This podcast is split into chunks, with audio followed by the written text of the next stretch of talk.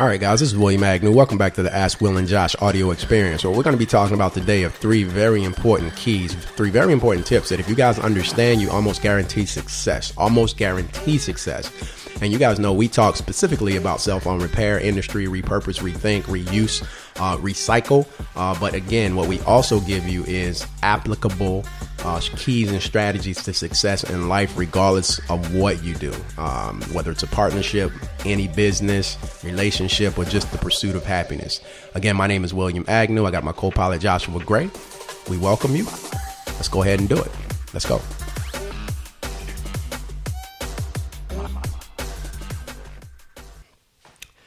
Well, you know? Here's the thing. There's there's three things to being successful, and I don't care what business you're in, what industry you're in, what you do for a living. There's three things in order to be successful. And I tell people this all the time. You have to master these three things. If you master these three things, you're fail proof right? If you understand them, you have a very high chance of being successful. But if you master these three things, you're fail proof. You're going to be successful beyond a shadow of a doubt. And I tell people this all the time. It's very simple, but you have to understand the format and the formula. And you have to learn this early so you can effectively, really effectively apply it. And you can see it done in multiple places. You can see people actually doing it. It's three things. It's technical, it's tactical, and it's self development. It's those three things. It's a trifecta. If you understand technical, tactical, and self development, you're going to be successful because they're principles. And it doesn't matter what industry you're in. I'm in this, I'm in the cell phone repair business or the recycle business or the reuse, rethink, repurpose business, right? And I apply it all the time. Uh, I love it in my industry because my industry is changing all the time and the information and all of that stuff is changing very fast, which makes it exciting. It makes it volatile, but it makes it exciting, which I love.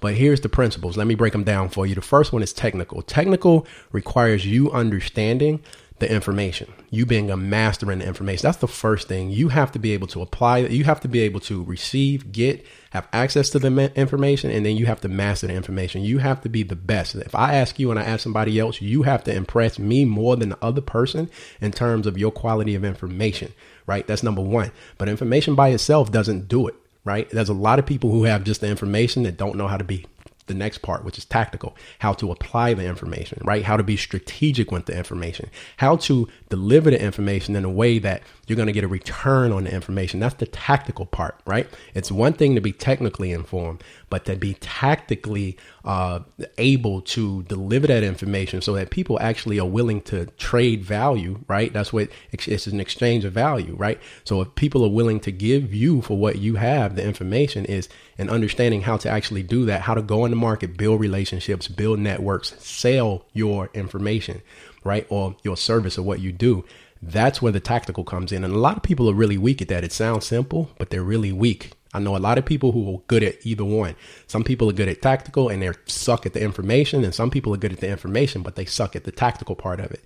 If you can master both, then you have it. You have a very, very good chance of being successful, right? Because it is indeed an exchange of value. You have to be able to go tell people why they should pay you for what you know and what you do, right? And a lot of people can't really do that. They don't have the ability to do that. And what you see is a lot of people hate on other people for their ability to do that. Um, there's a guy online right now. I'm not going to say his name, but he's a big guy online. You see him everywhere. Every time you click on something, you see him. But what he has the ability to do is master the information, right? At least have a perceived mastering of the information. And then he's able to tell you and explain to you why you should use him, right? To receive the information and why you should pay him to understand what it is he knows. And he's just been doing this and killing the game. And a lot of people hate him, right? But he's doing the principles. It's the principles, guys. If you understand the principles, that's it. Technical, tactical, and the last one, which is the most important one, and a lot of people fail this, and I've seen this fail from bottom to top. I've seen the people at the bottom fail to understand this. I've seen CEOs not understand this. Now, it's self development. Now, here's the thing about self development. You don't have to be, you don't have to understand self development to be successful. You can be successful, but what you don't do is you don't maximize your, um, your opportunity, right? You, you fall short, right? You, you don't be the biggest and the best you could be with your technical and your tactical. You can be great at the technical and tactical, but if you don't understand self development, then you're shorting yourself, uh, the, the potential that you have to be great right? If you and, and that's the thing. Uh, Self development requires you taking a, a reflection, a look at yourself, and understanding where you're weak and develop that, right? And the, another thing about self development is it's not just about you, it's about understanding other people that you're trying to bring into the fold. Here's the importance about bringing people into the fold. Anything, nothing, nothing of significance can, can, be accomplished without a team around you. If you look at anyone who has done something of real significance, real big, right, doing it legendary, which is the only way I play. Like if we're gonna be if we're gonna play, it's gonna be scary because what we're about to do is legendary. You understand what I'm saying? So I only play big, and to play big, you can't play big by yourself. You have to involve other people. But what you have to understand is self development of those people. You have to be a leader in, in, in the way that you build teams, effective teams. And in order to do that, you have to understand self development. And if you don't understand that, if you can't self develop yourself, if you can't identify your weaknesses, put yourself in the positions where you accent your strengths and you develop your weaknesses, then you're not going to be able to do that in other people. And if you can't do that in other people, yes, you can be successful, but you're going to limit, you're going to limit your, your ability, your, your potential.